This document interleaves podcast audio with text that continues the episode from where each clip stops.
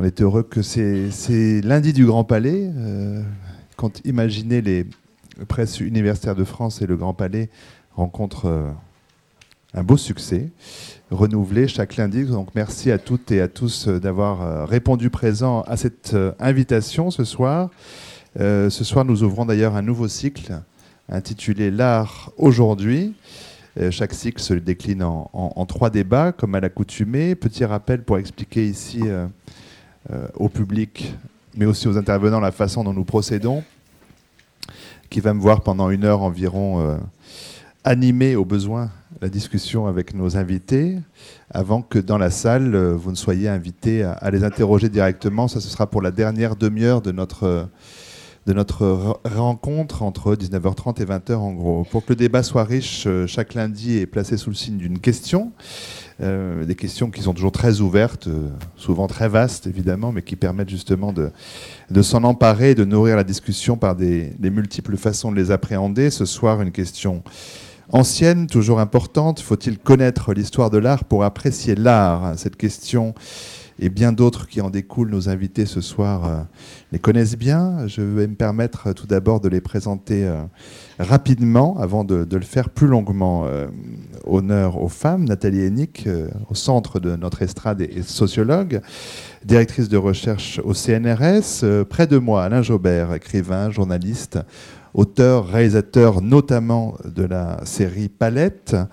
aux côtés de Nathalie Hennick se trouve Claude Mollard, ancien magistrat à la Cour des comptes et surtout euh, qui a eu tellement et tellement et tellement de responsabilités dans le monde de l'art et de la culture que je ne prendrai pas le soin d'énumérer. On y passerait notre rencontre entière. Euh, il est également consultant en ingénierie culturelle. J'ai toujours du mal à dire ce mot ingénierie, mais euh, et, développe depuis très longtemps une œuvre de photographe plasticien, 100 ans.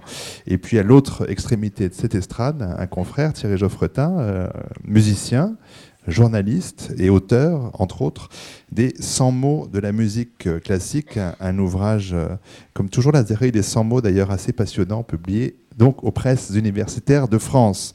Ça, ce sont les présentations un peu officielles, un peu rapides. Euh, ils vont se dévoiler un peu les uns et les autres au fur et à mesure de notre discussion. Euh, je vais bien sûr poser des questions, mais euh, je leur ai dit avant qu'on ne commence, mais euh, c'est lundi du Grand Palais sont, sont, des discussions, des débats. Il faut que les réponses soient possibles, les interventions aussi. Donc je vais vous poser des questions, mais sentez-vous libre aussi d'intervenir le cas échéant pour commenter, corriger ou contredire l'avis de tel ou tel qui se, sera, qui se sera exprimé avant vous. on va bien sûr parler d'émotion et de médiation, d'accès à la culture, d'enseignement de démocratisation culturelle, de politique, d'intimité, enfin des choses évidemment extrêmement vastes qui ont euh, pour point commun de, s'intéresser à notre réception d'une œuvre d'art. Je vais proposer pour une première prise de parole assez rapide euh, d'en savoir un peu plus sur chacune et chacun d'entre vous. Euh, Nathalie Hennick, sociologue, je l'ai dit, directeur de recherche au CNRS, beaucoup d'articles dans des revues scientifiques, culturelles, beaucoup d'ouvrages portant, alors bien sûr sur les questions culturelles, notamment le, statut euh, d'artiste, la notion d'auteur, l'art contemporain évidemment beaucoup, mais les questions concernant l'identité, l'histoire de la sociologie, entre autres. Euh, sur l'art contemporain, on peut citer notamment un livre déjà ancien, mais toujours euh, actualisé pour en finir avec la querelle de l'art contemporain, ou aussi autre ouvrage qui va nourrir notre discussion, Faire voir L'art à l'épreuve de ces médiations, ça c'est un livre qui est apparu l'an dernier. Euh, vos livres, vos articles suscitent depuis plusieurs années, alors parfois des polémiques, en tout cas souvent euh, de forts débats animés. J'en ai été le témoin et parfois l'acteur euh, sur l'antenne de France Culture. Peut-être pour commencer le débat d'une façon un peu ludique, je pourrais vous reposer la question titre faut-il connaître l'histoire de l'art pour apprécier l'art? Et vous demander, Nathalie Hennick, si vous répondez, vous, d'emblée, oui ou non, et si, oui ou sinon, quel est l'argument principal que vous, euh, dont vous vous serviriez pour étayer cette euh, réponse? Ah, je vais vous embêter parce que l'argument principal, c'est que je ne suis pas d'accord avec faut-il, parce que euh, je n'aime pas que l'on mette une injonction éthique dans le rapport à l'art. Pour une raison très simple, c'est que les œuvres d'art ne souffrent pas d'être mal regardées. Donc c'est simplement du ressort du plaisir des, des, gens qui les regardent, mais il n'y a pas à mettre d'injonction. Euh, cela étant dit, euh, on peut bien sûr se demander quelles sont les meilleures conditions pour les personnes. Mais à ce moment-là, on n'est plus du tout dans l'ordre de l'injonction éthique, du il faut-il. C'est une injonction problématique parce qu'elle est souvent elle a souvent un petit arrière-fond élitaire qui consiste à dire que si euh, les gens euh, ne se comportent pas comme ils le devraient face aux œuvres d'art, euh, c'est pas bien. Et évidemment, les gens qui se comportent pas bien face aux œuvres d'art, c'est ceux qui n'ont tout simplement pas les, bases culturelles pour le faire. Donc, je n'aime pas non plus le côté un peu d'exclusion et, maintien des barrières du bon goût qui est souvent sous-jacente derrière cette idée qu'il faudrait absolument avoir tel ou tel type de comportement par rapport aux œuvres. Ça, c'est évidemment une question sur laquelle on va revenir. C'est quelque chose sur laquelle vous avez évidemment travaillé. Même si ça va faire dix ans que Pierre Bourdieu est mort, il y a quand même des choses liées à l'habitus, dont on parlera tout à l'heure euh, ensemble. On va continuer ce petit tour de table euh, et ce jeu de réponse dans un premier temps rapide, peut-être avec vous, Claude Mollard, justement. Notamment, on veut rappeler que vous avez participé à la conception euh, puis à l'ouverture du centre Georges Pompidou, que vous avez exercé de nombreuses responsabilités euh, au sein du ministère de la Culture, euh, le plus souvent, disons-le, auprès de, Jack Lang, en créant notamment la direction de la délégation aux arts plastiques, la DAP, qui certes aujourd'hui n'existe plus en l'état, mais que vous avez créé, dirigé, vous avez dirigé le CNDP aussi. Euh, on parlera des questions d'éducation aussi avec vous. La question de la culture et de son enseignement, en tout cas, euh, vous sont donc euh, particulièrement familières. je l'ai dit aussi, vous avez beaucoup travaillé dans le domaine de l'ingénierie. Si je pouvais apprendre à le dire ce soir, ce serait formidable. Ingénierie culturelle. Euh, et vous... portugais pour... Ingénierie, c'est le génie culturel. Euh, vous avez donc, je l'ai dit, et c'est important, une pratique de, photographe plasticien importante. Question de, à la question de ce soir, votre réponse de cœur, Claude Mollard? Ah, moi, je dirais, il faut aimer l'art. Ah, Peut-être avec le micro bien près de vous. Je dirais, il faut aimer l'art euh, pour connaître l'histoire de l'art. C'est-à-dire, je renverserai la question et je lui substituerai une affirmation. Parce qu'effectivement, l'histoire de l'art, je ne suis pas historien d'art. Euh, mais j'aime l'art, évidemment, et je passe ma vie, j'ai passé ma vie à, me consacrer à l'art. Donc, euh, je pense que l'amour de l'art, comme disait Pierre Bourdieu, euh, l'amour de l'art est euh, soit une sorte d'instinct naturel, hein, il dit même euh, de, sorte de pratique religieuse, soit au contraire une sorte de conditionnement familial ou autre. Et donc, moi j'ai tendance à, revenir à ce qu'est ma, propre pratique, ma propre expérience. On peut généraliser, bien sûr, mais moi, au fond, euh, je suis issu d'une famille euh, modeste où on pratiquait un peu la musique, un peu la peinture. Bon, euh, et donc je n'avais pas de formation artistique, mais j'ai eu l'occasion de rencontrer des œuvres d'art à Saint-Étienne en 1960, même avant, 57, parce qu'un conservateur de musée qui s'appelait Maurice Allemand faisait des expositions, notamment de Mondrian, et donc j'ai rencontré un tableau de Mondrian. Et alors, moi, le, le, gamin que j'étais, j'avais 16 ans, qu'est-ce qu'il a fait? Il a pris ses, pinceaux, ses tubes de gouache, et il a reproduit le Mondrian, parce qu'il n'y avait pas de catalogue. Et donc, je me suis mis un Mondrian, je me suis payé un Mondrian que j'ai accroché dans ma chambre, et après quoi, j'ai commencé à regarder Picasso. Et donc, j'ai reproduit le Guernica de Picasso. Et donc, au carré. Donc, j'avais un grand Guernica dans ma chambre aussi. Donc, je me suis constitué ma collection d'œuvres d'art en reproduisant, en faisant de l'art, en pratiquant de l'art. Et je pense que tout ce que j'ai fait par la suite découle de cette pratique. C'est-à-dire, euh, pourquoi j'ai lancé les fonds régionaux d'art contemporain? Parce que je pensais qu'il fallait que les jeunes aient une relation directe à l'art aussi proche que possible sans passer par des médias, des intermédiaires, etc., qui aient une relation. Et lorsque j'ai fait le plan agriculture pour Jacques Lang et Catherine Tasca, il y a une dizaine d'années, et que j'ai lancé le concept de classe à projet artistique et culturel, les classes à PAC, c'était la même chose, c'était de mettre l'artiste en présence directe avec les élèves, avec les jeunes. Donc je crois que l'histoire, elle vient après. Il y a des gens dont c'est la spécialité. Mais Malraux n'était pas historien d'art. Il n'était même pas euh, euh, titulaire du baccalauréat. Et, l'intelligence de l'historien, j'adore l'histoire, hein, mais l'intelligence de l'historien est une intelligence, je crois, de causalité. Tel événement provoque telle conséquence. Alors qu'il y a des intelligences rassembleuses, des intelligences euh, de, je dirais, d'assimilation, qui est plutôt celle de Malraux. Et le, génie passe aussi par euh, ces, types d'intelligence non attendue, non prévue par les historiens, un peu euh, hasardeuse, un peu aléatoire, qui passe par le trément douce, par euh, le, comment dirais-je, le choc, le choc émotionnel. On peut développer ça ensuite. Il y a des conservateurs de musées qui sont pour le choc émotionnel, il y en a d'autres qui sont pour la pédagogie de base. Bon, je pense qu'il faut les deux en réalité. Donc on peut s'étriper pour savoir je suis pour la passion de l'art ou au contraire je suis pour la raison de l'art. Je crois qu'il faut les deux, bien entendu. Chacun a sa place, chacun son tempérament, chacun sa, sa croyance. Mais la passion est première, ça, c'est entendu, et je, souscris pleinement. Mais euh, juste pour savoir, vous avez gardé vos premières copies? Vous avez, Il y a un musée Claude Moller? Bien sûr. Bien sûr. Il faudra, il faudra montrer ça un jour. bon.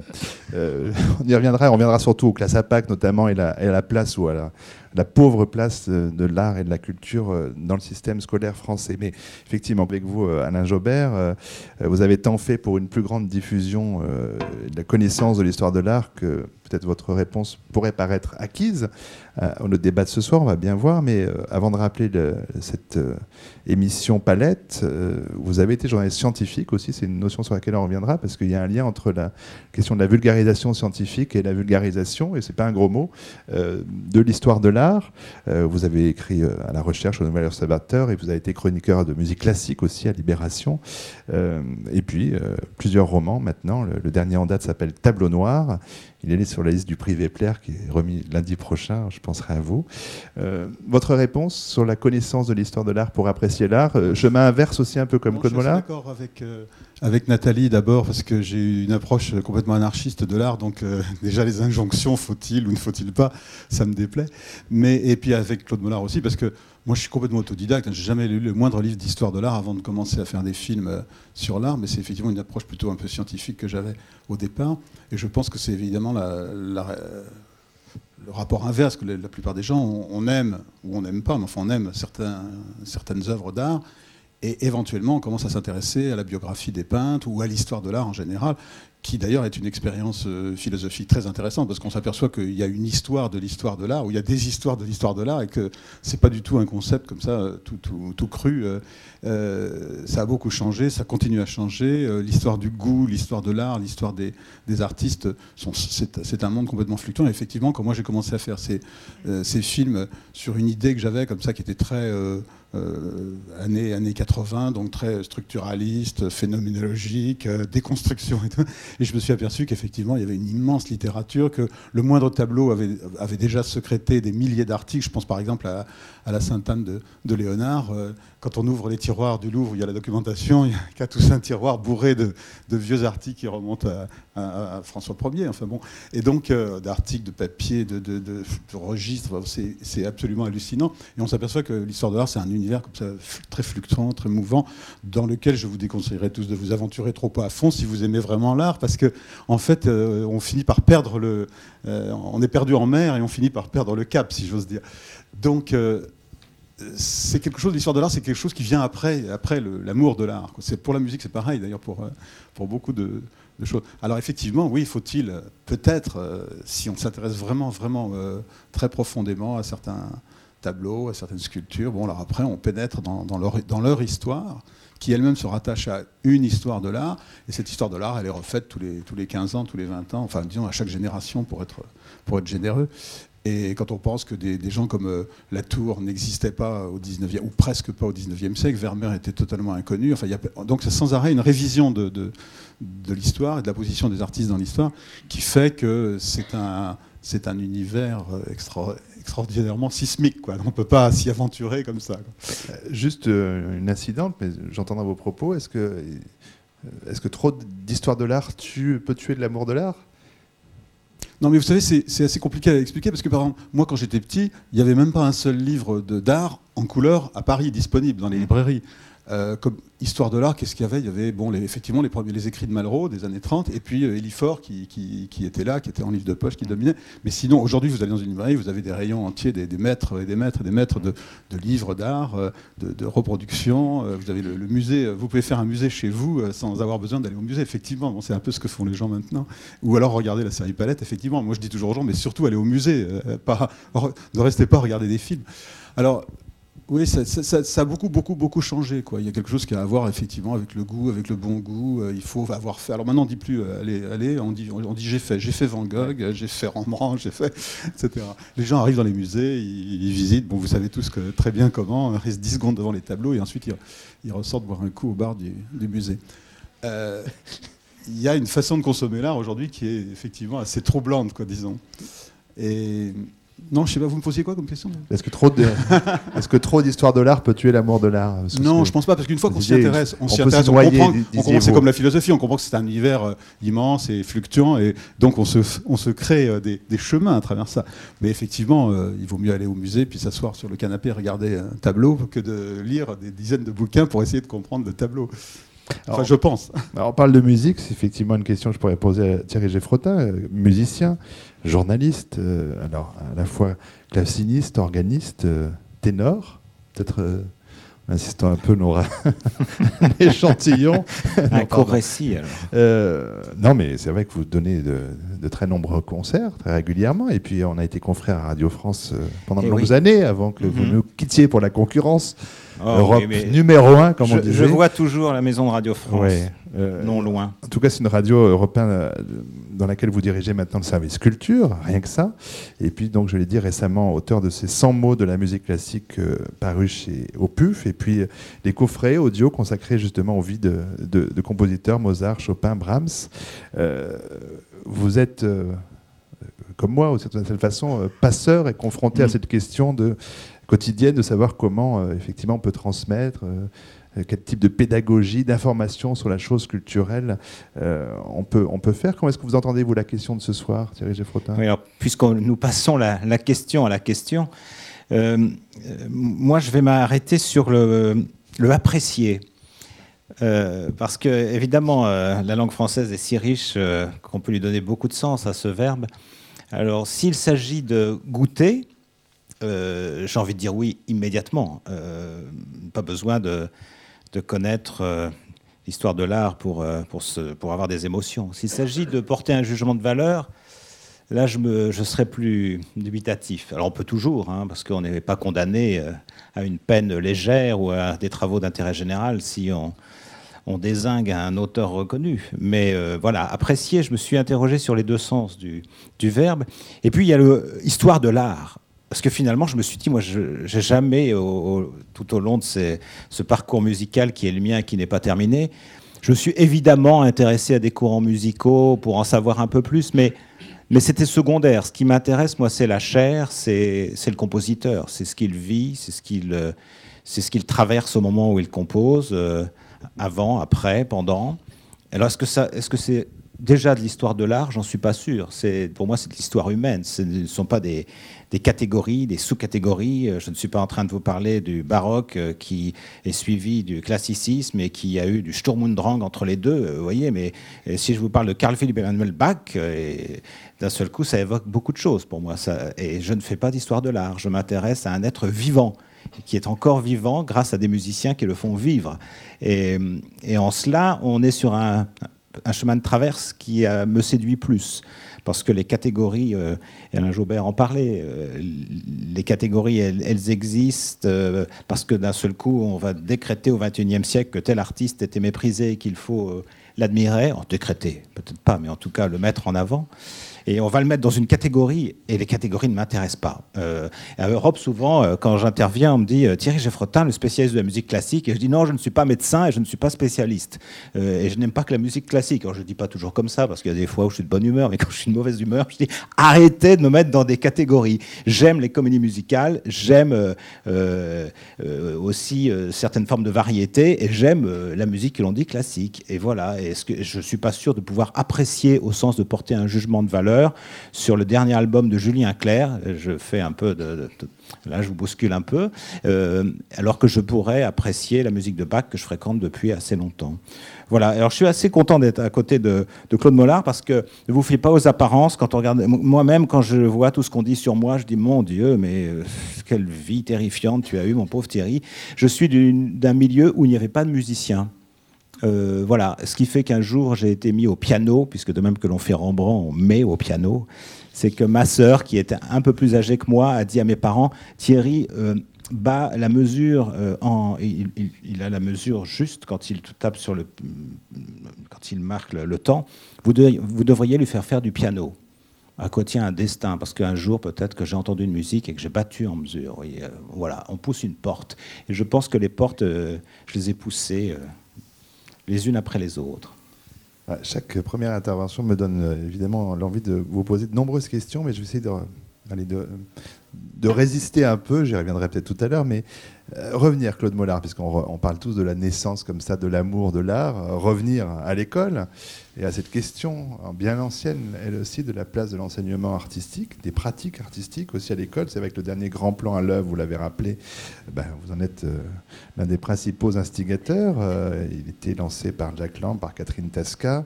Il n'a pas vraiment résisté aux alternances politiques. On a beaucoup parlé de l'entrée officielle de l'histoire des arts à l'école. Euh, c'était un projet lancé par Xavier Darcos et Christine Albanel, qui ne sont, ça ne vous a pas échappé ni l'un ni l'autre au gouvernement aujourd'hui. Euh, comment est-ce qu'on peut faire un, point sur l'état actuel de cette question-là, Claude Mollard, le plus objectivement possible? Je suis très objectif sur cette question. Et d'abord, je euh, profite de l'occasion pour euh, montrer qu'il y a un nouveau concept qui vient d'apparaître dans votre bouche, qui est celui non pas d'histoire de l'art, mais histoire des arts. J'ai remarqué que ce n'était pas dans ma bouche qu'il est apparu, mais dans des instances C'est une citation, oui, d'ailleurs. Quand j'ai quitté la culture pour arriver, en suivant Jacques Lang, à l'éducation nationale, j'étais surpris d'entendre parler d'histoire des arts. Parce que je me disais, mais l'histoire, il n'y a qu'un seul art. Mais non, il y avait des arts. Et alors, on a commencé à décliner, parce que à l'éducation nationale, il y a des catégories, ça ne vous a pas échappé, il y a des disciplines même. Et donc il y a des inspections générales des arts plastiques, de la musique, du théâtre, de la danse, du cinéma, et j'en passe et des autres. Et donc chacun est dans sa catégorie. Et à la culture, on ne pense pas du tout en catégorie, on, pense en, en majuscule. L'histoire de l'art, il n'y a qu'un seul art.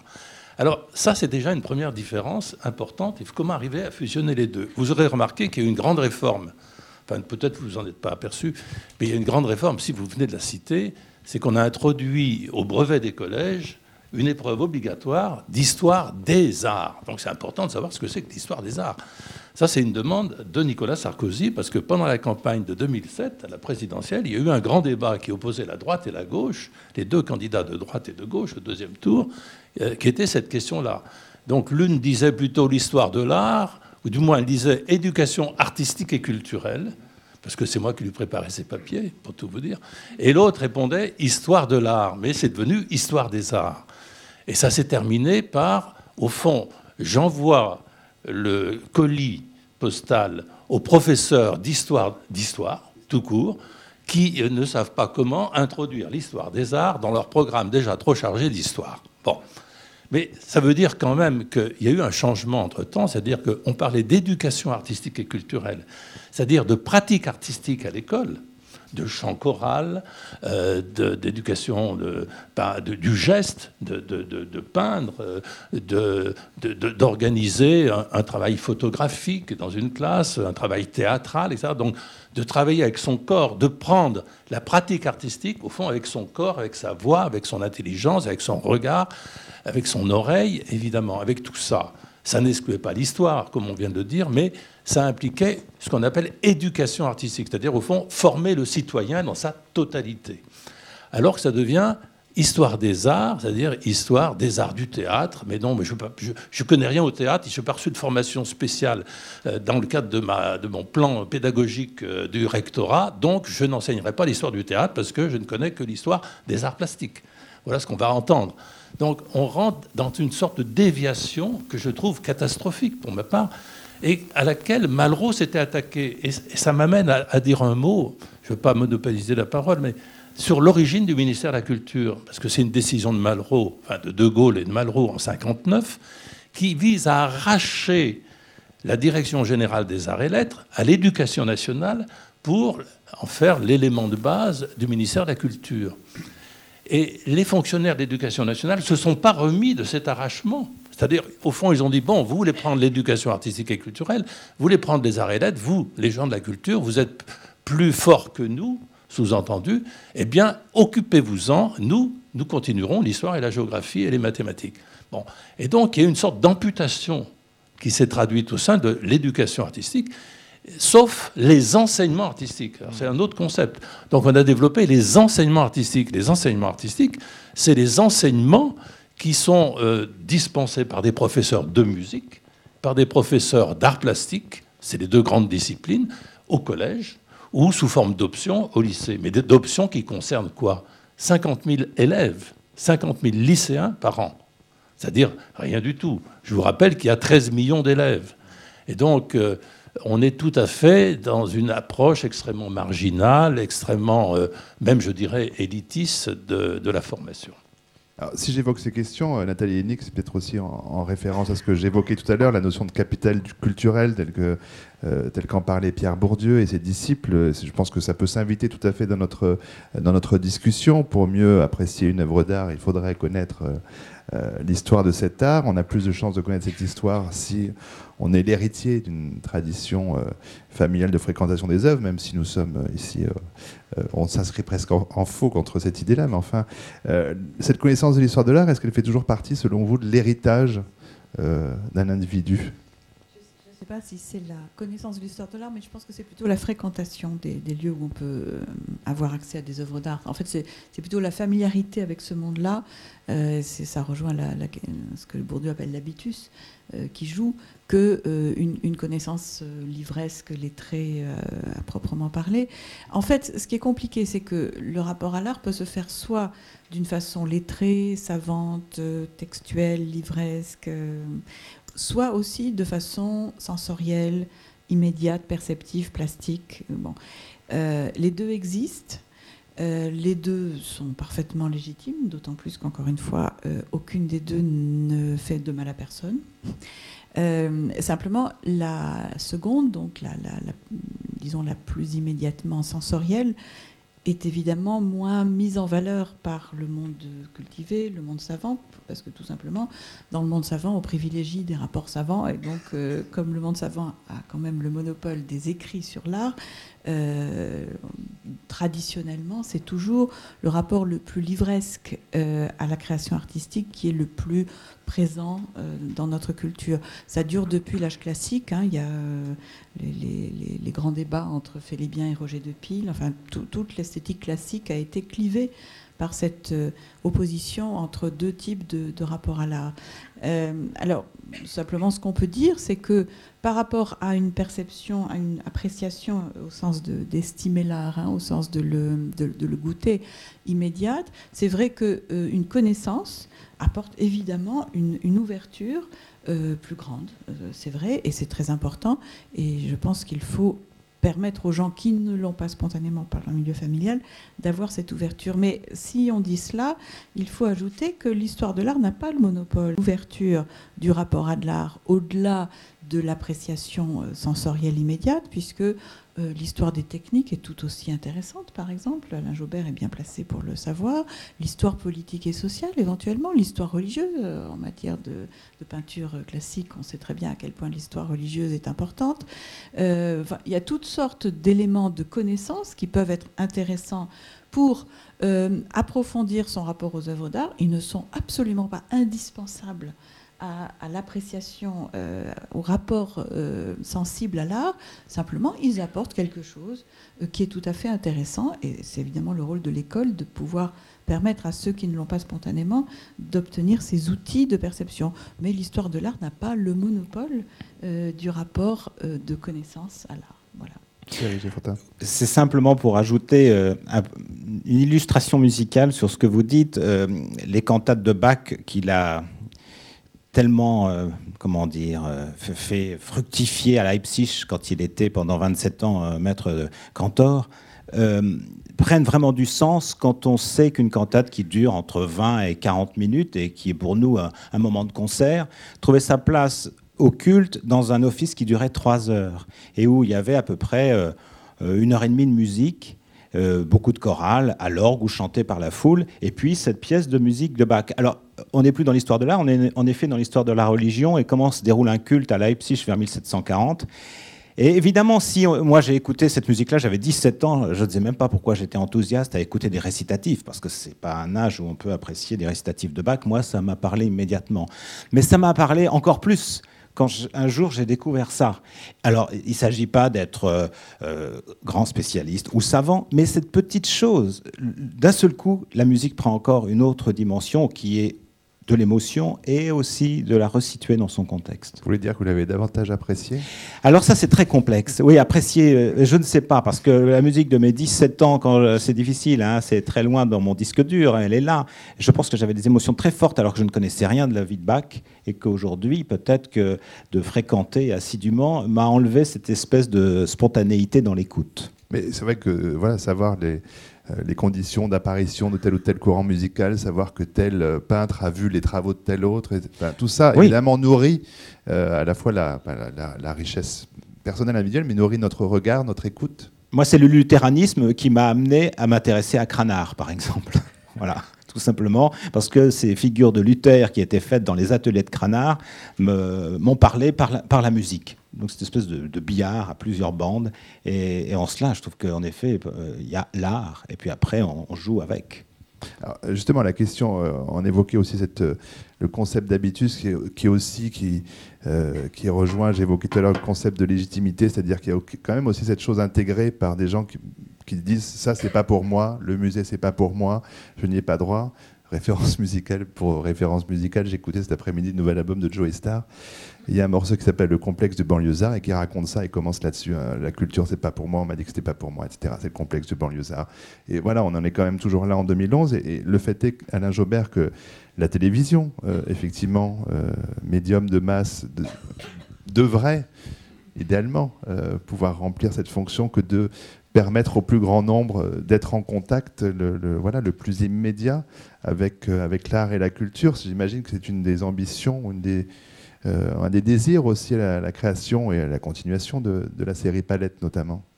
Oui, moi je me suis jamais beaucoup préoccupé du, du public, à tel point d'ailleurs qu'au bout de quelques années, quand j'ai découvert que non, parce qu'en fait, ce que je voulais, je voulais faire vraiment une œuvre militante. Je trouvais que la télévision, c'était vraiment plein d'images dégueulasses. C'était affreux tous les jours et tout. Et je me disais, si on leur montre des images très belles, ça va les choquer. Enfin, ils vont regarder. Et effectivement, au bout de quelques années. Donc, vous intéressez bien au public, on est d'accord. Non, non, non, mais c'était pour euh, provoquer, on fait de la provocation. Et donc, au bout de quelques années, alors que Arte euh, snobait complètement euh, Mediapart, etc., on m'a amené les, courbes d'écoute de, de, palette. Et là, je suis vraiment tombé à la renverse parce que c'était à 8 h le soir, donc au moment du journal télévisé, de tous les journaux télévisés. Et on s'apercevait que, bon, c'était pas énorme, mais 400 000 personnes arrivaient et le, et le palier était entièrement plat. C'est-à-dire que les gens ne décrochaient pas pendant une demi-heure. Alors ça, j'étais assez, assez surpris. Voilà, euh, non, mais moi, j'ai jamais été euh, ni un fanatique de la télévision. Enfin, j'ai fait beaucoup, beaucoup d'émissions. J'en ai fait au moins 250, mais, mais j'ai pas, euh, j'ai jamais cherché à, à, me demander qui était le public. Bon, on me commandait des, des, films ou je proposais des films. On les acceptait, on les acceptait pas. On les a toujours acceptés jusqu'à jusqu'à récemment. Je commence peut-être à vieillir, je sais pas.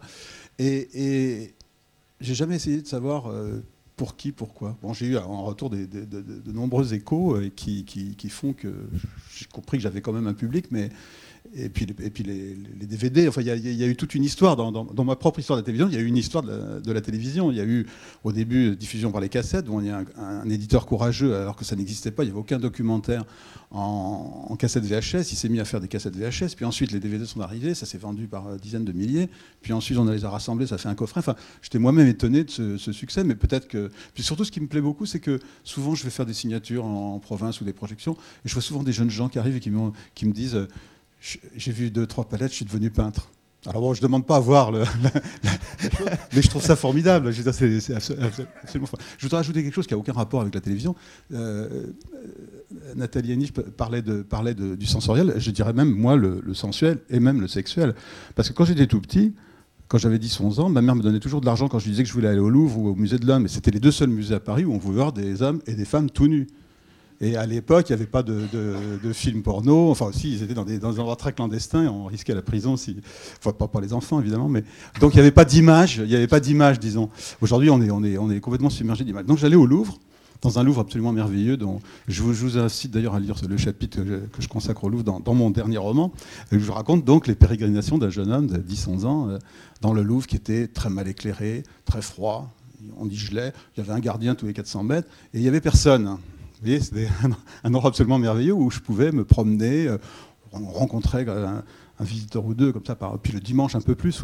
Mais c'était vraiment un endroit complètement désert, très mal éclairé, d'où euh, où à l'intérieur des ténèbres, comme ça, brillaient des tableaux absolument extraordinaires, euh, Nymphe euh, la, Grande Odalisque, etc. Donc pour un gamin à cette époque-là, privé d'images, en fait, c'était un endroit où on pouvait voir des images effectivement très sensuelles et magnifiques. Alors de là, je passais évidemment à des scènes historiques, parce qu'il faut quand même, il fallait se cultiver.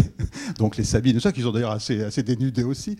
Et donc il y avait quand même une espèce d'attraction euh, sensuel, comme on dirait aujourd'hui au striptease ou, dans un cabaret ou au Crazy Horse Saloon, je sais pas, euh, qui était entièrement permis et personne m'aurait jamais grondé d'aller voir des femmes nues au Louvre. Voilà, c'était et au, musée d'Homme, c'était pareil. Il y avait des tas de choses très très excitantes euh, sensuellement, disons. Donc cette espèce de d'attirance pour pour l'art, qui, est d'ailleurs à mon avis le fond de l'art, parce que quand on se promène dans la, quand je me, je me, promenais aussi dans la dans la statuaire antique, évidemment, c'était aussi une des grandes composantes de la de, de l'art antique, quoi personne n'aurait jamais songé à habiller euh, les messieurs et les dames avec des, caleçons ou des pantalons. Quoi. Je veux dire, donc à l'époque, moi j'ai toujours cru, tout le monde croyait d'ailleurs que tous les, gens de l'Antiquité vivaient tout nus, mais pas du tout. Non mais c'est vrai, euh, pas du tout. Euh, quand on, regarde maintenant les reconstitutions archéologiques, on s'aperçoit que les, les, Romains et les Grecs étaient très frileux, qu'ils avaient des caleçons de laine, qu'ils tissaient des grosses laines exprès pour se protéger du froid l'hiver, et ils n'étaient pas du tout comme on les voit sur les statues. Donc il y a une, composante sensuelle dans, tout cet art antique et classique qui est qu'il ne faut pas négliger et qui a été un des grands ressorts de mon, de mon goût pour l'art. J'avais aucune éducation artistique, j'étais complètement autodidacte dans ce domaine. Claude Mola Pardon. Je voudrais rebondir. Moi, je n'habitais pas à Paris, donc je ne pouvais pas aller au Louvre. Mais j'avais le dictionnaire de mes parents, le Larousse, et il y avait des pages illustrées où il y avait les reproductions. Donc j'ai fait une partie de mon éducation, d'éducation, non pas sexuelle, mais en tous les cas sensuelle, effectivement, en regardant des œuvres d'art. Mais en réalité, quand je réfléchis bien, là c'est un peu l'artiste que je suis devenu aujourd'hui qui va parler, quand je réfléchis bien, je m'aperçois que la première œuvre d'art que j'ai vue, c'était quand j'avais peut-être 4 ans. Je vivais dans une chambre euh, qui avait des volets qui laissaient passer des petits trous de lumière, qui projetaient les images inversées de ce qui se passait dans la rue sur le mur opposé. Donc j'étais dans une, j'ai vécu dans une caméra oscura. Et donc j'ai découvert l'image inversée, donc je tournais la tête et je me faisais mon cinéma. Du moins, la ville me présentait son cinéma. Premier élément. Deuxième élément, dans la caméra oscura, il y avait une tapisserie que je regardais avant de m'endormir. Elle était composée de telle manière que je pouvais composer des visages ou des personnages comme tous les enfants le font avec des nuages ou d'autres. Et donc j'ai retrouvé aujourd'hui, à travers mes origines, ces images d'enfants que je voyais moi-même. Je précise qu'origine, vous n'avez pas fourché, euh, votre langue n'a pas fourché. Hein. c'est un mot que vous avez forgé, oui. Claude Mollard, pour définir euh, un type de, vos travaux. Oui, c'est plus facile, origine. Hein. Origine, oui. Et donc euh, je, je, voyais déjà à cet âge-là. Donc je veux dire que il y a quelque chose qui peut être lié à l'expérience euh, charnelle, l'expérience, je partage tout à fait le point de vue qui vient d'être euh, évoqué, euh, existentiel, personnel, très intime, qui vous balance au fond dans ce monde de, l'art de manière plus, plus rapide que d'autres. Par exemple, on m'avait obligé à faire du violon. Parce que ma sœur faisait du piano, mon frère faisait du piano, et donc, on m'a dit, mais toi, tu, es différent, donc tu vas faire du violon. Pourquoi pas? Bon. Et puis, euh, bah, le violon, c'est très difficile. Et on m'obligeait à apprendre l'histoire de la musique. Et donc, en même temps que j'avais mon cours de violon, je devais apprendre des paragraphes sur l'histoire de Bach. Et, et j'avais horreur de ça. Et c'est une des raisons pour lesquelles j'ai arrêté le violon et j'ai préféré Mondrian, reproduire Mondrian. Voilà, donc, quand même, euh, je veux dire que la liberté, l'expérience de la liberté est essentielle, je dirais, dans, la découverte de l'art. Bon, alors, euh, scène primitive, euh, platonicienne quasiment de. de non, c'était juste pour Pardon citer Bobby Lapointe, que j'aime Ah. beaucoup, qui disait le violon où tu joues juste ou tu joues zigane. Donc, Il était vache, Bobby Lapointe. Euh, je recentre un petit peu, mais je, suis là pour ça. Euh, vous évoquiez peut-être des, vocations nées euh, en regardant Palette. Euh, peut-être Nathalie Hennick pour repointer et repiquer un peu dans le débat. J'ai été souvent,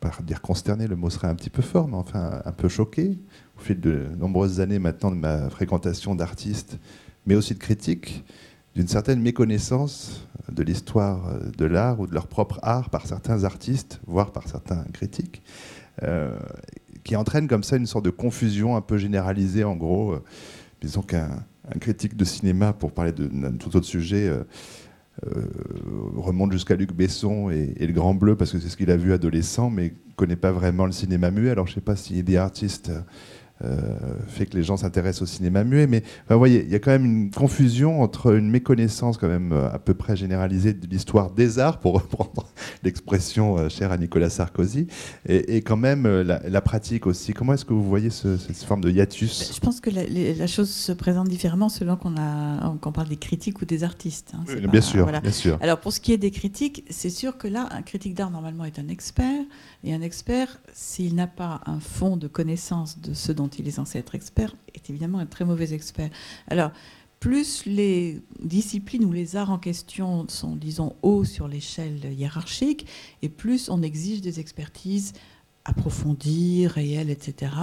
Euh, et en général, les historiens d'art plastique, puisque les arts plastiques sont un peu au sommet de la hiérarchie traditionnellement, avec la musique et la littérature, mais bon, euh, en général, sont quand même, ont des diplômes, sont passés par des universités, etc. Bon, sont plus ou moins fiables.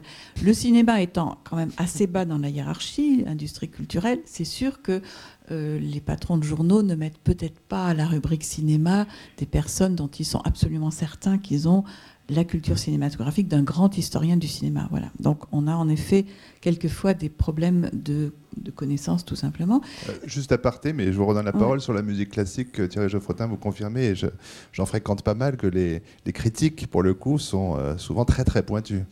Oui, mais ils écrivent trop souvent pour leurs confrères, vous le savez un, bien. voilà, c'est un autre ça, problème. ça, c'est le propre de tout Voilà. critique pointu, c'est que justement son, son horizon de référence devient ses confrères et non pas le public. Oui, c'est- un cas d'espèce très particulier. C'est sans doute pour ça que classique. Debussy a vite arrêté la critique. Parce qu'il ne voulait pas écrire pour ses confrères. Sage décision. Pardon, Nathalie Hennick. Pour ce qui est des, euh, donc en effet, c'est euh, là, il est clair que pour ce qui est des critiques, la connaissance de l'histoire de leur art est évidemment fondamentale. Bon, ça, ça va de soi. Pour ce qui est des artistes, bon, euh, c'est très compliqué parce que on peut avoir un, un rapport euh, presque naïf et innocent à une expression plastique et devenir un grand artiste euh, et faire ensuite sur le tas plus ou moins sa, son auto-formation. Cela étant dit, je pense que ça peut apporter quand même quelque chose à un artiste de, euh, de connaître un peu l'histoire. Pour, pourquoi en fait? Parce que euh, peut-être pas tant pour la pratique que pour la capacité à se repérer dans la cartographie des possibilités, notamment euh, à partir de l'art moderne et de l'art contemporain, où la question de l'innovation, de l'originalité est fondamentale. Le grand problème aujourd'hui pour les jeunes artistes qui ne connaissent pas bien l'histoire de l'art contemporain, c'est qu'ils croient être originaux alors qu'ils ne le sont pas forcément, et qu'évidemment, dès lors qu'on est dans un monde qui privilégie l'originalité, ça devient un vrai problème de compétence. Bon. Donc cette question de connaître euh, l'histoire de ce qui s'est passé avant qu'on arrive euh, est particulièrement aiguë dès lors qu'on est dans un art qui exige l'originalité, ce qui est le cas aujourd'hui. Euh, beaucoup de jeunes gens deviennent artistes sans être forcément passés par des écoles d'art ou avoir eu des formations enfin, qui ne sont pas toujours très standardisées, disons. Euh, ce qui fait qu'on, dans certains cas, en effet, euh, on peut penser qu'ils auraient intérêt à, aller piocher un peu du côté de leurs prédécesseurs. Voilà. Mais en- encore une fois, ça les regarde. Et euh, ceux qui font du mauvais travail par faute de formation, c'est leur problème. hein. Ça deviendra des mauvais artistes. Il y en a beaucoup. Il y en a toujours eu beaucoup. Simplement, ils ne sont pas passés à la postérité. On, on les voit aujourd'hui parce qu'ils sont sous nos yeux. Ceux du passé, on ne les voit plus parce qu'ils ne sont pas passés à la postérité. Mais c'est juste un effet de perspective. Je voulais que Thierry Geffrotin Oui, pour, pour, provoquer un peu, en vous écoutant, je me disais que Mozart n'était pas original et n'était pas un novateur. Mais voilà, mais c'est Mozart. Sauf peut-être dans l'opéra. Oui, encore, vous savez, quand on écoute euh, Salieri, il a fait de très belles choses aussi. mais Mozart connaissait ses prédécesseurs. ah oui, il les connaissait bien, oui. Hein. oui. Ce que dit Nathalie est tout à fait juste. Euh, ceci dit, donc c'est vrai du point de vue du temps. Moi, j'aurais tendance à privilégier l'espace, l'espace de la critique. Je veux dire par là que je suis assez sidéré par le fait qu'il y a euh, autant de formes de critique qu'il y a de critiques. Et que ces critiques sont souvent en retard par rapport à l'art. Je vais prendre un exemple. Jean Dubuffet, qui est un grand artiste, tout le monde l'admet, qui était marchand de vin hein, au départ, même s'il a commencé assez rapidement, mais quand même, il a commencé à exposer à 40 ans. Bon, il avait une passion euh, pour l'art brut. Euh, il a fallu attendre 60 ans pour qu'une collection d'art brut entre au musée de Villeneuve d'Ascq et soit comme une, catégorie de l'histoire de l'art. Donc je veux dire qu'il y a toujours un retard euh, par rapport à, l'apparition des formes d'art et l'interprétation euh, qu'elles peuvent donner. Alors bon, il est vrai que François Maté avait accueilli une partie de, ces collections, mais elles sont parties en Suisse, elles sont parties à Lausanne. Donc tout ça pour dire que je, relisais il y a quelques semaines euh, les, des, critiques d'art, les salons du 19e. Bon, il y a beaucoup d'écrits de, cette époque. C'est très littéraire.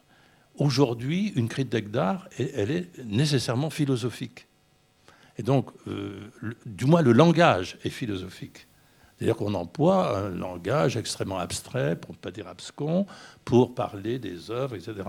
Donc, mais d'autres critiques vont utiliser la poésie, d'autres euh, la littérature. Je veux dire, il y a. Je suis étonné. Je, pose, je me pose la question. Je vous la pose. Je la pose à mes collègues autour de cette table ou sur cette estrade. Euh, comment se fait-il qu'il y a une telle dispersion de jugement et finalement euh, une, non-visibilité de ces formes d'expression de la critique artistique, en tous les cas dans le domaine des arts plastiques. Je ne sais pas si c'est vrai dans le domaine de la musique, peut-être que l'on chante euh, la, critique des œuvres ou que l'on la, dit en musique, mais euh, je suis étonné de voir que ça peut aller depuis des textes extrêmement descriptifs. Je, vois par exemple Pierre Restani, était, tout le monde reconnaît, c'est un grand critique d'art. Bon, j'ai écrit un livre sur les, nouveaux réalistes. Il a fallu qu'il me demande d'inscrire dans ce livre les poèmes qu'il avait faits sur chacun des artistes composant le nouveau réalisme. Parce que comme critique, il fallait qu'il fasse des poèmes. Donc c'est assez intéressant de voir Restani qui était dans des élucubrations mentales extrêmement abstraites et, prophétiques, même dans le style et dans, la forme, euh, était capable en même temps de, se dire poète, parce que, mais, même euh, Michel Butor, par exemple, il, nourrit euh, sa prose de l'étude d'artiste. Et donc, il attend qu'on lui envoie des œuvres d'art pour pouvoir écrire sur les œuvres d'art. Il me disait lui-même, mon inspiration, elle vient des œuvres d'art qu'on m'apporte. Et donc, moi, écrivain, j'ai besoin de l'œuvre d'art pour écrire et ainsi de suite. Et les artistes que j'envoyais au titre des arts à l'école, dans les classes à Pâques, ils me disaient, je veux y retourner parce que le regard des enfants fait que moi, ils me donnent des idées, ils me donnent une manière nouvelle de voir que j'ai perdu, une acuité, une jeunesse, une fraîcheur de, vision. Bon, tout ça pour dire que, au fond, il y a mille manières, il y a mille manières de rendre compte de l'art et que vouloir ramener cette vision à la seule histoire est extrêmement réductrice. Hein, oui, il faut, voir aussi que l'histoire de l'art, enfin, telle qu'on la conçoit aujourd'hui, et puis la critique d'art, c'est vraiment des disciplines extrêmement récentes. Quand on voit, par exemple, que pendant des, siècles, la, culture des peintres était aussi très limitée. Enfin, un peintre qui aurait la culture de Cézanne aujourd'hui nous ferait un peu rire, parce que finalement, il disait quoi? Il faut aller au Louvre, et puis c'est tout. Euh, il y, a des peintres qui faisaient le voyage de l'Italie, mais enfin, c'était quand même très, très limité. Aujourd'hui, on a une espèce de vision euh, complètement cosmique de l'art. Euh, on, on, a accès immédiatement à l'art islamique, l'art chinois, l'art japonais, on peut se documenter sur l'architecture de Colombie, fait, c'est dément la, somme de connaissances qui sont à notre disposition aujourd'hui. Mais à une époque, le, peintre, il avait un certain itinéraire à parcourir, il le savait, c'était très codifié. On se demande d'ailleurs comment Vermeer, par exemple, qui est appelé un jour pour faire l'expertise de, tableaux de Titien qui vont passer en vente, pouvait avoir même la moindre idée de ce qu'était Titien et qu'il savait parce que par oui dire, etc. On, oui, par les gravures, oui. Et, donc, si vous voulez, quand on voit comme ça la, biographie des peintres, on s'aperçoit qu'ils avaient vraiment un champ de vision extrêmement limité par rapport aux nôtres, évidemment, ce qui ne les empêchait pas du tout d'être géniaux. Et, Cézanne avait dit, bon, bah, c'est le, Louvre, c'est le Louvre, le Louvre, et puis voilà, il y, avait que ça. Euh, donc c'est très difficile de se reporter euh, en arrière comme ça sur, des, choses qui sont finalement d'apparition relativement récentes. La vraie histoire de l'art, euh, disons, ça commence avec, avec Vasari traditionnellement, c'est ce qu'on dit, puis ça s'est développé depuis, la Renaissance, mais de façon très lente, puis maintenant de façon beaucoup plus accélérée. Quant à la critique d'art, euh, c'est pareil. Quand on, quand on lit même certains salons de Diderot, il y a des choses qui nous font un peu rire aujourd'hui, parce qu'il il avait... Même Baudelaire, oui, oui. Surtout Baudelaire qui a, qui a joué Constantin Guy contre, presque contre Manet, parce qu'il n'arrivait pas à... Non, non, c'est assez, assez amusant. Peut-être que des choses d'aujourd'hui nous font rire aussi. Dans... Assurément. Assurément. pardon. Euh, là, on parle beaucoup de la question de savoir si l'histoire de l'art est nécessaire aux critiques. Là, je crois qu'on est d'accord pour dire oui. Si elle est nécessaire à l'artiste, et là, c'est beaucoup plus ambigu. Mais si on recale le débat sur est-ce qu'elle est nécessaire à l'amateur d'art, celui qui simplement regarde, sans être ni un expert ni un praticien, euh, la question est aussi ambiguë, la réponse est, ambiguë. Mais euh, je trouve qu'il faudrait aussi dire que ça n'est pas seulement l'histoire de l'art qui peut aider les simples spectateurs profanes, disons, à mieux goûter l'art, mais euh, aussi la pratique, parce que euh, en entrant dans la matérialité de ce que c'est qu'un pinceau, une toile, ou un violon, un piano, etc., ou, euh, ou, l'écriture, qu'on on est beaucoup plus à même de l'intérieur de comprendre le, ce que c'est qu'une création. Donc je pense que on sait très bien d'apporter des connaissances d'histoire de l'art pour ceux qui en ont envie, et, euh, même d'ailleurs s'ils n'ont pas envie de leur donner la possibilité d'y accéder, mais je pense qu'il ne faut pas réduire euh, la possibilité d'étendre son rapport à l'art à l'histoire de l'art, parce qu'il y a d'autres façons plus larges euh, d'entrer dans l'œuvre d'art autrement que naïvement.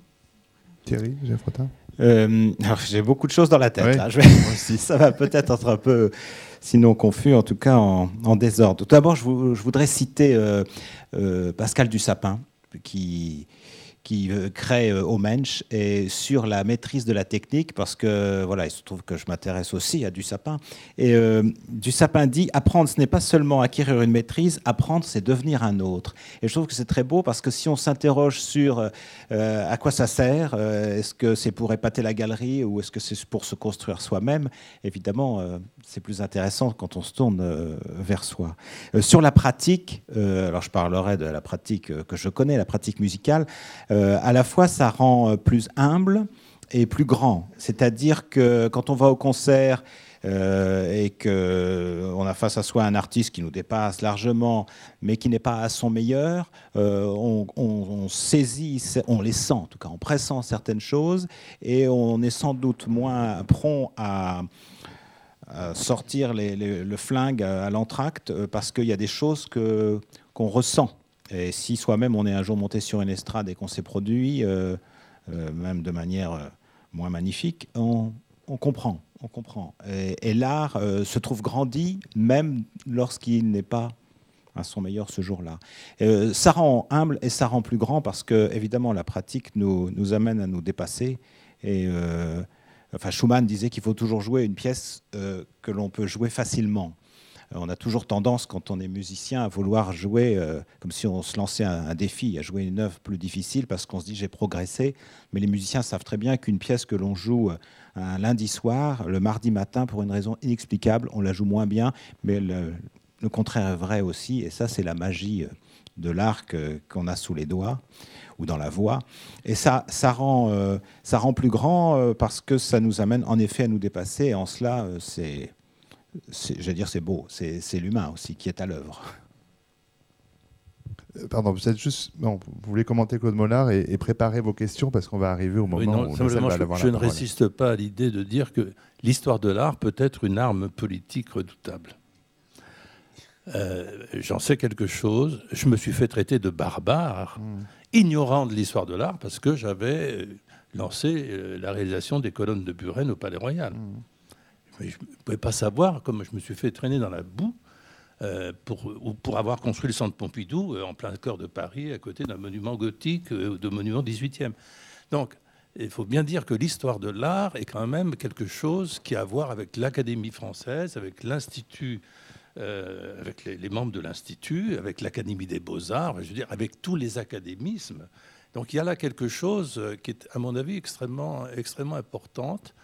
Et je voudrais lire une phrase de, pour moi, c'est la, chose la plus importante aujourd'hui qui, est en jeu aujourd'hui dans la politique culturelle euh, entre l'école et, les équipements culturels. Parce qu'au fond, Malraux a dit euh, on va ouvrir l'art à tout le monde, c'était l'objectif du ministère de la Culture, par des équipements culturels. Donc on va faire des maisons de la culture. Bon, on n'en a pas tellement fait, mais on a fait des théâtres, des musées, on a construit des musées, des médiathèques, etc.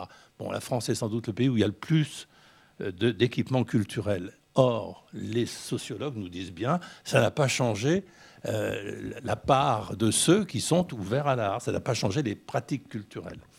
Et Bourdieu répond cette chose-là dans, son livre L'amour de l'art, que je, ne résiste pas euh, au plaisir de, lire.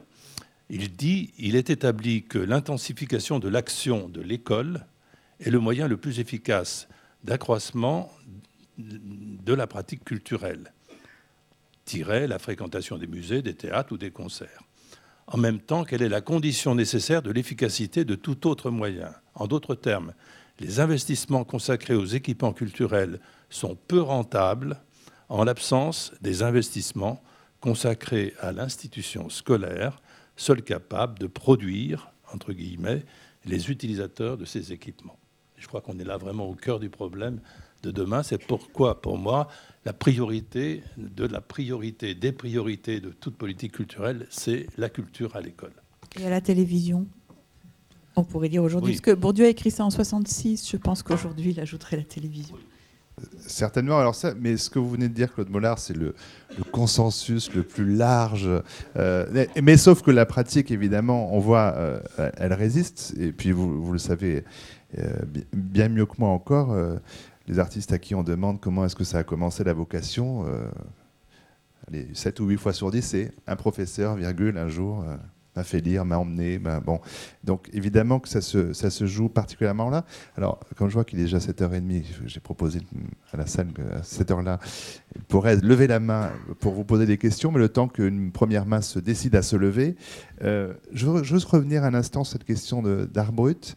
Euh, pour revenir sur l'émotion artistique, parce que si on reprend cette idée-là, qu'il y a des, artistes bruts, euh, chez SAC euh, ou d'autres, on pourrait dire qu'il y a des spectateurs bruts et que donc l'émotion, elle est possible pour tous, sans aucune connaissance. Et ça, moi, j'y crois beaucoup. Le problème, c'est de savoir comment on fait le lien entre la personne et l'œuvre, c'est là toute la question de la, euh, démocratisation culturelle. Comment est-ce qu'on euh, on pense cette question-là, ou on peut réfléchir à cette question-là, Claude Mollard, un instant ensemble? C'est pas moi qui vais vous répondre, c'est Franck Castel. D'une manière générale, il faut bien constater que si l'existence d'hommes ayant l'oreille fausse est généralement reconnue, tous s'imaginent voir, voir spontanément et correctement les formes.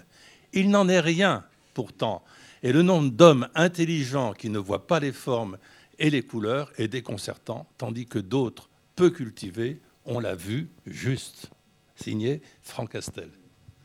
Voilà. Donc je pense qu'effectivement, euh, on, peut mettre beaucoup de raisons, beaucoup de logique dans tout ça, mais il y a quand même une part euh, d'inhérence, de, de, personnalité, de, dons, de, de capacité, d'aptitude, de, goût, de, toutes sortes de choses qui font l'âme humaine, qui font la personnalité. Et heureusement qu'on n'est pas tous conditionnés, bien entendu. Et donc, euh, ces artistes bruts qui sont des fous, qui sont des, des, hommes du commun, bon, qui, qui euh, ont découvert par eux-mêmes euh, et les outils et les formes, bon, on les trouve admirables aujourd'hui. Ils n'avaient aucune formation historique. Peut-être Rousseau un petit peu plus parce qu'il fréquentait des, gens qui étaient formés un petit peu, mais, mais bon, chez Sac et bien, d'autres, ceux qu'on voit à Villeneuve d'Ascq, c'est le cas aussi. Donc je, pense que là, il y, a quelque chose qui, qui veut dire que c'est quelque chose à laquelle je crois foncièrement, c'est que tout le monde, quelque part, a une âme d'artiste et que c'est inhérent à la nature humaine. Et si on n'a pas une âme d'artiste, ben, euh, d'abord, on ne va pas écouter des conférences sur euh, la question de l'art. Et puis, on ne va pas au musée. les fréquentations de musées augmentent. On ne va pas au concert. On n'écoute pas la musique. bon, je veux dire que aujourd'hui, peut-être plus qu'avant, euh, c'est quelque chose qui fait la dignité de l'homme, quelque part. Alors, première euh, question, intervention, interpellation, plein de mots en ion qui n'inspirent personne. Ce soit à Madame. Bravo pour votre courage. Toujours la première main qui se lève qui est la plus difficile. Madame.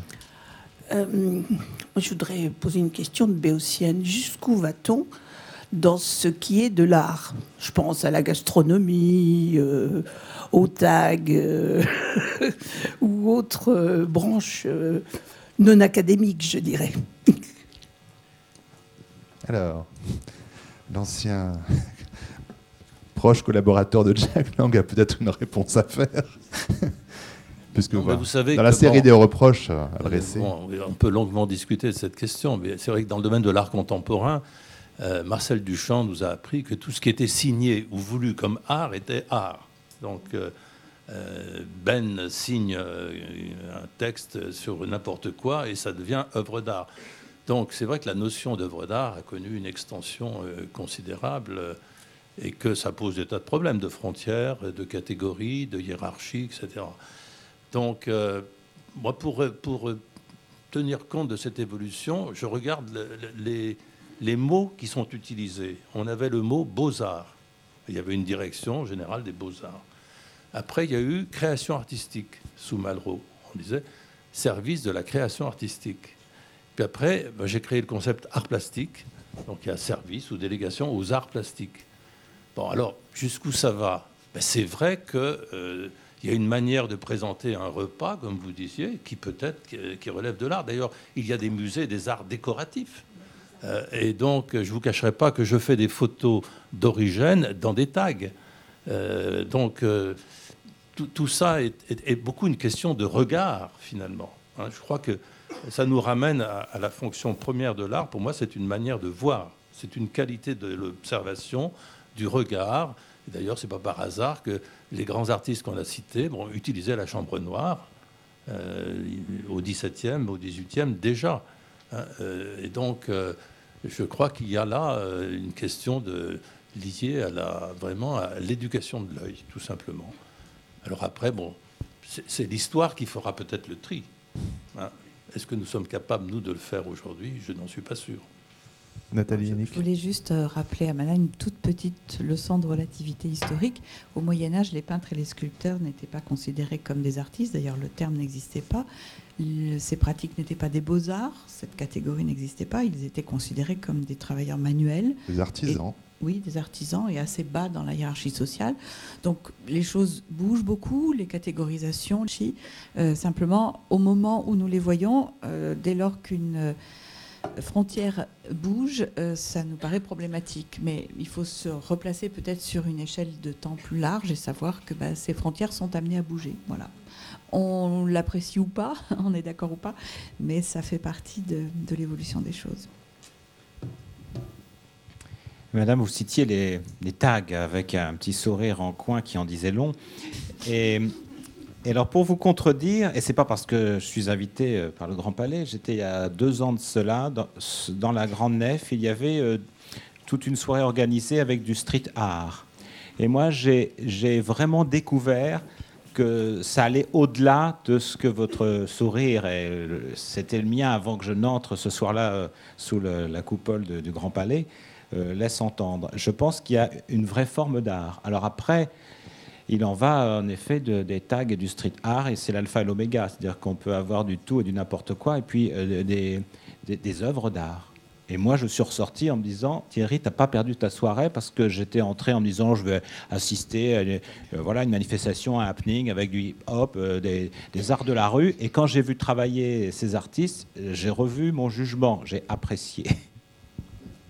Je voulais raconter une petite, anecdote à propos de Tag.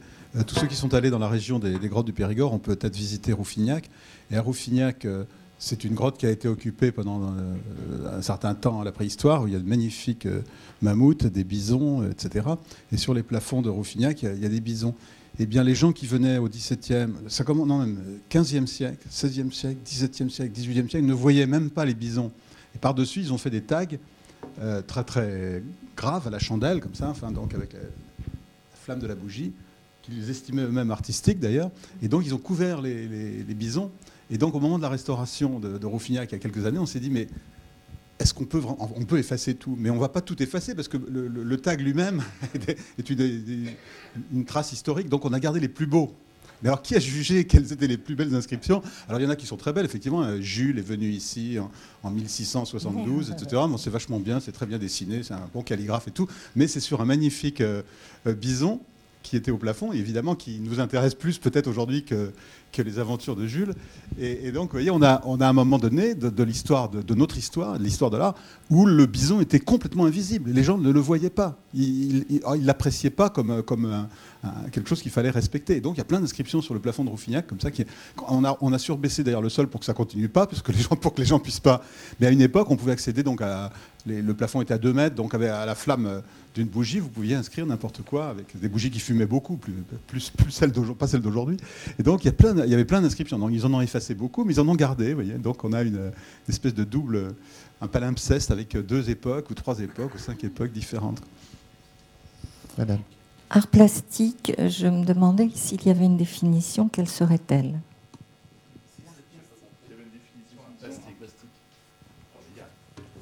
S'il fallait aujourd'hui donner de nouvelles définitions, bah, les Américains ont trouvé euh, visual arts, les arts visuels. Mais c'est un peu un pléonasme. Euh, parce que bon. Mais pour l'instant, je ne vois pas la nécessité de changer le mot, personnellement. Il y, a, il y a des musées où il y a où- de, de sculptures pour aveugles.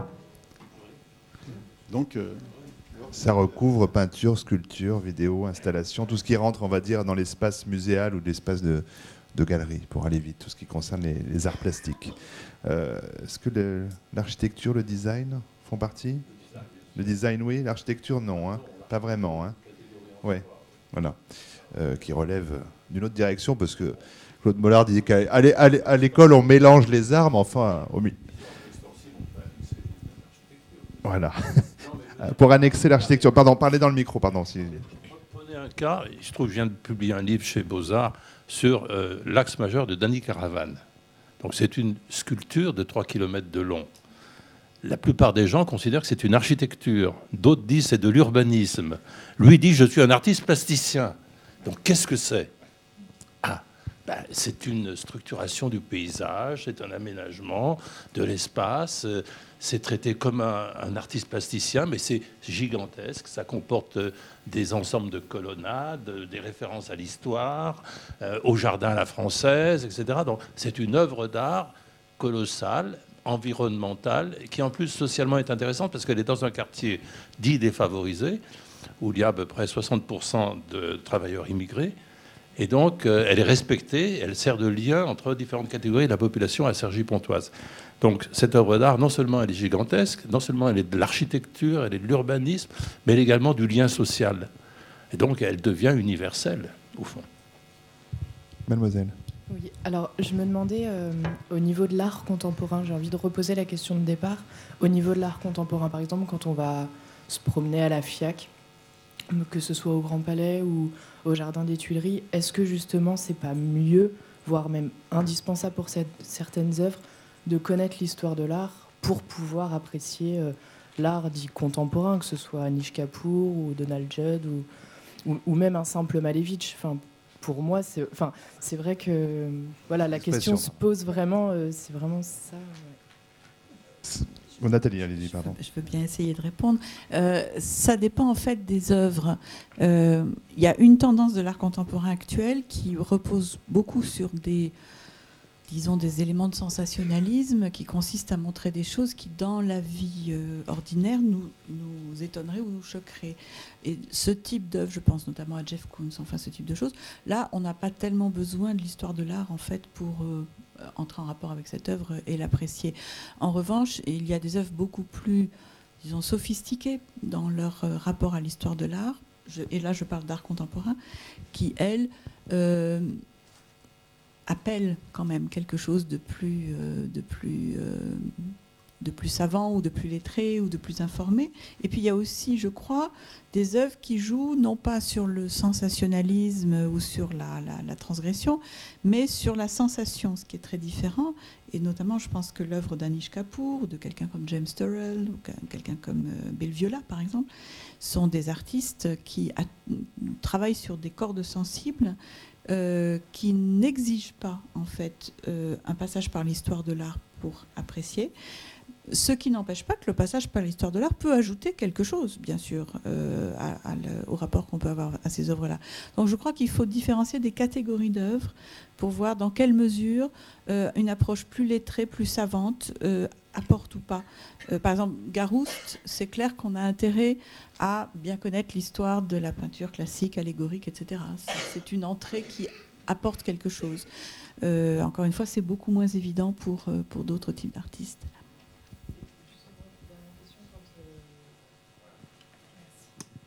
Par exemple, je vois euh, beaucoup de gens au centre Pompidou tout le temps et je remarque que les cartels sont pas très bien. Enfin, déjà, il n'y en a pas à toutes les œuvres.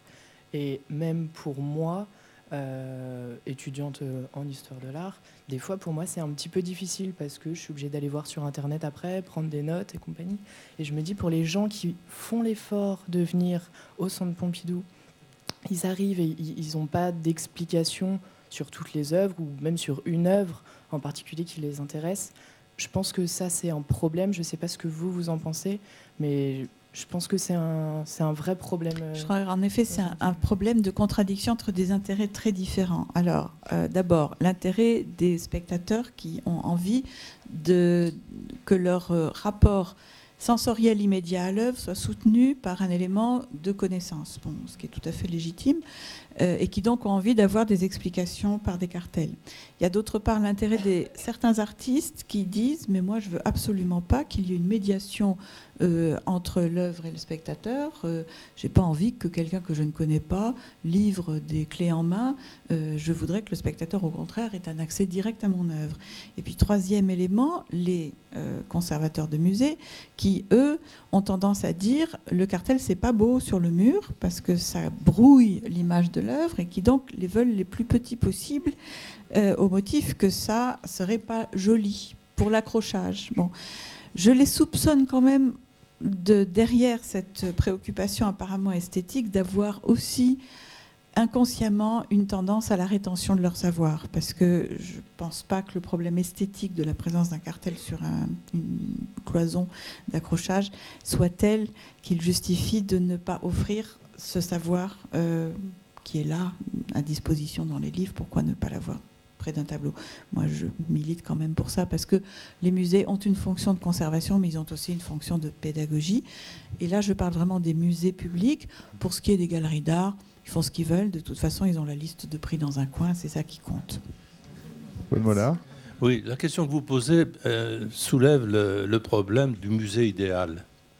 Et euh, lorsqu'on a construit le centre Pompidou, on s'est posé cette question du musée idéal.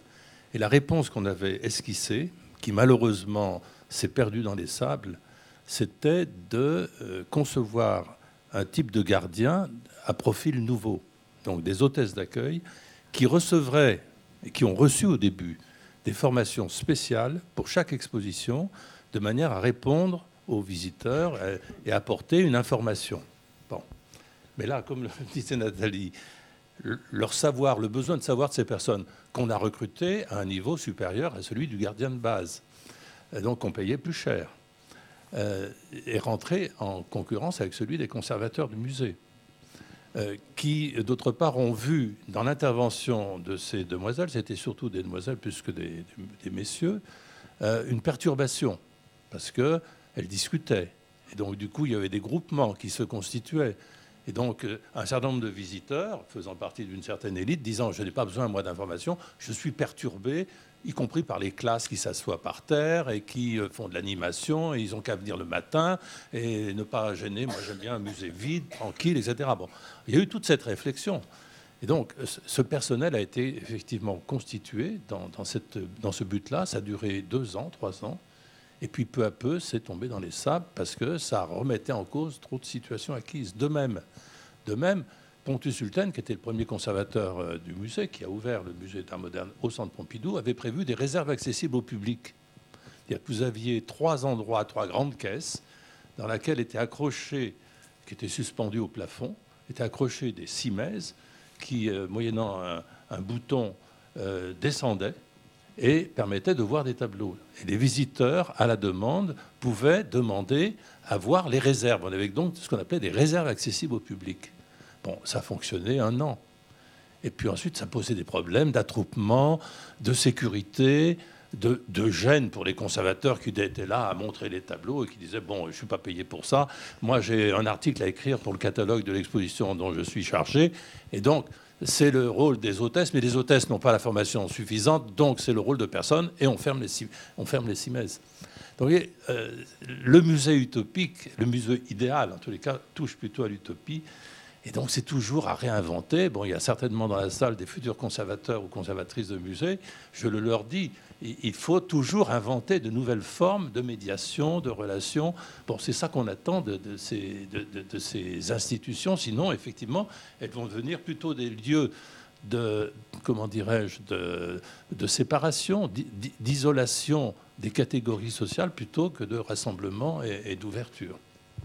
Question extrêmement compliquée. C'est vrai que 25 ans après, il y a eu des médiateurs au Palais de Tokyo, donc l'idée a quand même euh, euh, continué à exister, à la Fondation Cartier aussi, avec toujours cette, cette chose. C'est comme quand on rentre dans un magasin de vêtements et que la vendeuse vous dit Est-ce que je peux vous aider Que vous avez toujours un, euh, laissez-moi tranquille, quoi. Enfin, il y a quand même cette chose-là. Donc, donc c'est extrêmement.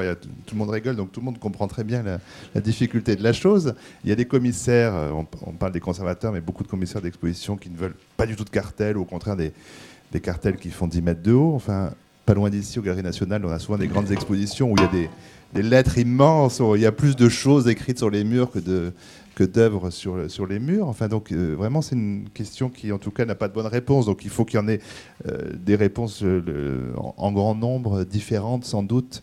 mais à, minima, quand même, un, nom d'artiste, un titre de l'œuvre et une année, c'est quand même pas mal. Ce serait quand même une sorte de, de minimum. Par expérience, je sais qu'on ne peut pas lire plus de 100 mots. Dans un cartel? Bon, voilà. Oui, oui, il faut.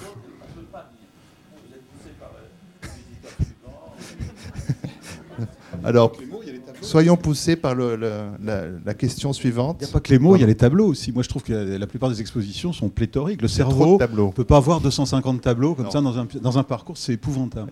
Euh, l'exposition idéale, c'était la Méditerranée, là, par Françoise Cachin, 80 tableaux, voilà, c'est très bien. Quand vous avez, par exemple, la rétrospective Beckman ou bien le, jeune Miro, vous avez 250 tableaux, c'est absolument infernal. Quoi. Je veux dire, parce que le, le cerveau se fatigue. Quoi. Il y a un moment donné, on peut, même si c'est beau, on peut plus voir. On fait bien de dire ça au Grand Palais. Qui en même temps, c'est très fort parce qu'il faut venir dix fois pour pouvoir euh, goûter les choses. C'est physiologique. C'est-à-dire qu'à un moment donné. Alors, en plus, s'il faut lire les textes, euh, lire les textes, puis regarder ah, le tableau. Mais vraiment, sur les questions d'émotion, la FIAC, c'est quand même le lieu le plus épouvantable. Une fois que j'ai vu cinq œuvres qui m'ont plu, il faut que je sorte. Donc ça, ça, va quand même assez vite parce qu'on est tellement euh, nourri. En fait, moi, je change de sujet. Allez-y. Je voulais juste rebondir sur une, idée de... Avec le micro, par contre. Une, idée de M. Mollard tout à l'heure qui disait que, que les gens qui étaient ici étaient forcément des gens artistes. Moi, je ne suis pas du tout artiste, mais justement, le sujet m'a intéressée, justement, parce que je ne suis pas artiste. Des gens sensibles, je pense, qui ont une sensibilité artistique, je crois, qu'était l'emploi. voilà, c'était juste, je voulais savoir si euh, enfin, moi je, moi, je ne suis pas artiste. Je venais juste là, justement, pour. Euh, le sujet m'intéressait parce que je ne suis pas artiste, justement. Vous voulez savoir si on a le droit de ne pas être Voilà. artiste Je vous dis oui. on a le droit d'être intéressé et, euh, par, euh, par tout ce- On peut venir au musée euh, sans connaître euh, quoi que ce soit à l'art. euh, Ça ne fait de mal à personne. voilà. On peut faire que du bien. là. Moi, je- bon, c'est vrai que c'est la- question tous artistes. Moi, c'est bon. Mais là, ce sera un autre débat. On réinvitera Claude Mollard parce qu'il y, a- il y a de quoi dire sur les pratiques artistiques. Enfin bon, sur les pratiques amateurs, il y aurait beaucoup à dire. Une autre question. On a encore un tout petit peu de temps, au besoin. Euh, sinon, alors peut-être juste pour prolonger une question. Alors je ne sais plus qui l'avait posée. Euh, et concernant, euh, pardon, on a beaucoup parlé des arts plastiques, c'est vrai, ce soir, euh, au détriment des, autres arts. Euh, la question de l'histoire de l'art et de sa validité, je mets un peu des, des guillemets. Mademoiselle se, demandait tout à l'heure, voilà, pour l'histoire de l'art contemporain, l'histoire de l'art moderne. En gros, à partir de quand peut-on légitimement se dire que l'histoire de l'art ne va plus bouger concernant telle période, telle période Quel est le recul? Est-ce qu'on est d'accord aujourd'hui sur euh, ce qu'est l'apport de Marcel Duchamp, qui remonte quand même maintenant On va fêter le, centenaire de Nu descendant l'escalier dans, de dans deux ans? bouge tout le temps. Non, parce que les impressionnistes, voilà, c'est acquis, c'est fait, c'est là, non? tout petit. Là, quand j'ai fait le film sur euh, les trois batailles de San Romano de Paolo Uccello, d'habitude, je me méfie de tout dans les articles, même par les, les plus grands euh, auteurs. J'ai répété comme un perroquet ce que disait tout le monde depuis euh, cinq siècles, euh, que c'était les Médicis qui l'avaient commandé. Or, il y a quelques années, là, il y a 4 ou 5 ans, un jeune chartiste euh, italien qui faisait des recherches dans les, fonds d'archives de, Florence a découvert une requête d'un d'un certain Salim Beni, qui appartenait donc à une des grandes familles, la famille du Gonfalonier de la fameuse bataille de San Romano, qui réclamait, c'était en 93, donc après, en 1493, après la mort de, Laurent- le Magnifique, qui réclamait la restitution des trois tableaux que Laurent. Alors, Laurent en avait acheté un à des frères, ils étaient trois frères. À la mort de leur père, ils ont hérité chacun d'un des trois tableaux. Et Laurent a fait venir à son service un des trois frères. Il lui a piqué son tableau, il a acheté à l'autre, et le troisième a, a refusé de, de vendre son tableau. Et après la mort de Laurent, donc il réclame ce tableau. Et en fait, on découvre donc que ces tableaux n'avaient pas été, commandés du tout par les Médicis, mais par les Céline Béni. Donc, si vous voulez, quelque chose, une espèce de vérité historique et répétée pendant des siècles, change complètement la perspective du tableau. Ça, c'est la vérité historique, mais ça ne remet pas en question la qualité du dit tableau. C'est de ça dont je parlais plutôt, hein, la- le, le- le jugement de valeur sur les grandes écoles, les grands maîtres, etc. Euh, c'est quoi le recul, selon vous? Allez, tiens, un petit tour de table, Nathalie Hennig. Bah, c'est sûr que plus le recul est grand et moins la qualité varie, enfin moins l'estimation de la qualité varie. Euh, et donc voilà, le- le- euh, faire une histoire de l'art actuel est extrêmement difficile et très périlleux, d'où d'ailleurs le caractère, à mon avis, très Impossible. problématique des Mm. musées d'art contemporain, qui, à mon avis, sont une contradiction dans les termes. Mais M. Mollard ne sera pas d'accord avec moi. Ah, je ne sais Oh, pas ça si. euh, hein. Vous savez, moi, je ne suis pas un absolutiste de- des musées d'art contemporain. Euh, au contraire, je dis qu'il faut euh, reverser les œuvres des fracs qui sont rentrées dans l'histoire dans les musées. Donc, euh, Voilà qui va en. il y a toute une discussion. Ouais. Non, moi, pour répondre à votre question, je, je prends le cas de l'art gothique. Bon, regardez la manière dont on a méprisé l'art gothique pendant des siècles. Puis tout d'un coup, au 19e, ça devient le nec plus ultra. Bon, euh, regardez l'art africain.